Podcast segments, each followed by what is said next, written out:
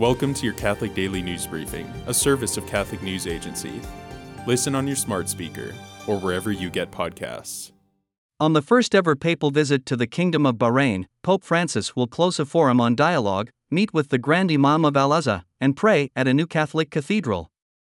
The Vatican released the full itinerary for the Pope's November 3 to 6 trip to the Muslim island nation in the Persian Gulf. The theme of the visit is Peace on Earth to People of Goodwill, inspired by Luke 2 verse 14.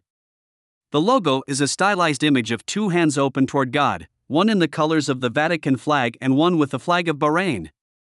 An olive branch represents peace, while the text Pope Francis is in the color blue to represent the visit's entrustment to the Virgin Mary.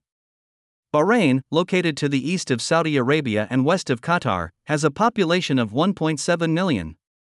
The population is nearly 70% Muslim, with the majority belonging to the Shiite branch of Islam, the country's state religion. Christians, at approximately 210,000 people, make up 14% of the overall population, followed by Hindus at 10%. Police in Tulsa, Oklahoma, arrested a man Wednesday after he allegedly attacked a desk attendant with a sword and started a fire at Holy Family Cathedral.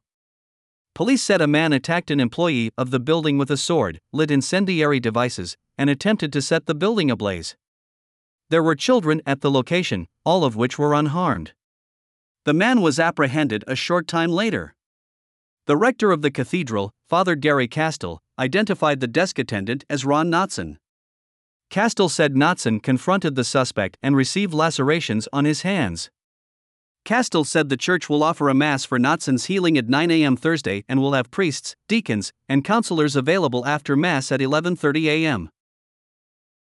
A man visiting the Vatican museums in Rome on Wednesday flung two ancient Roman busts to the ground, causing moderate damage to the valuable works of art. According to an article in the newspaper Il Messaggero, the middle aged American tourist asked to see the Pope and became enraged when told that would not be possible. He then threw one bust to the ground and knocked the other over while trying to run away. The man had bought a ticket to the Vatican's Chiaramonti Museum where the busts were displayed. After the incident, he was restrained by security guards and taken to the police station for questioning.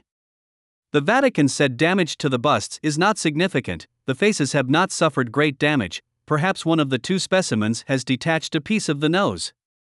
The busts have been moved to the marble restoration workshop of the Vatican Museums. Today, the Church celebrates Saint Bruno of Cologne, founder of the Carthusian order of monks who remain notable for their strictly traditional and austere rule of contemplative life. Thanks for joining us. For more, visit CatholicNewsAgency.com.